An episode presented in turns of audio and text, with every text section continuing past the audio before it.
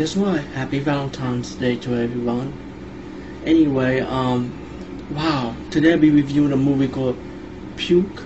I don't know if I'm saying it right, but it's, well, I put the spelling in my banner of the of the movie clip, so your guess is better than my guess.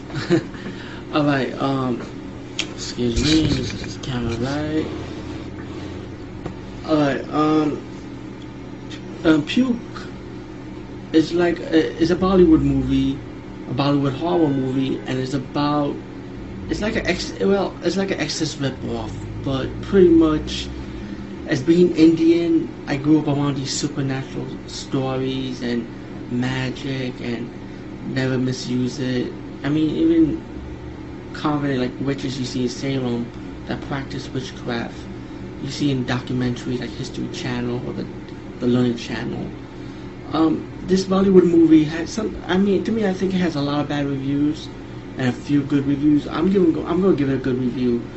It's because I grew up around all kinds of movies, especially the Bollywood horror movies, when it, it tends to be more creepy and very dark and slow.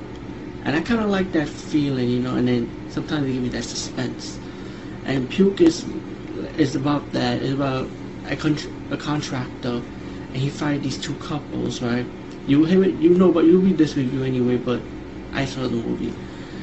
And then the couple want to get revenge on on the um, husband on the guy that fired them by inflicting the pain on the daughter since he worships his daughter so much and worships the family and the life that he has and now he's in a vulnerable state when he doesn't know what to do so is either you believe in science or do you believe in supernatural you know or you believe in god or spirituality so it, has it's, it's, even though the movie's very slow paced, like I said, it's creepy.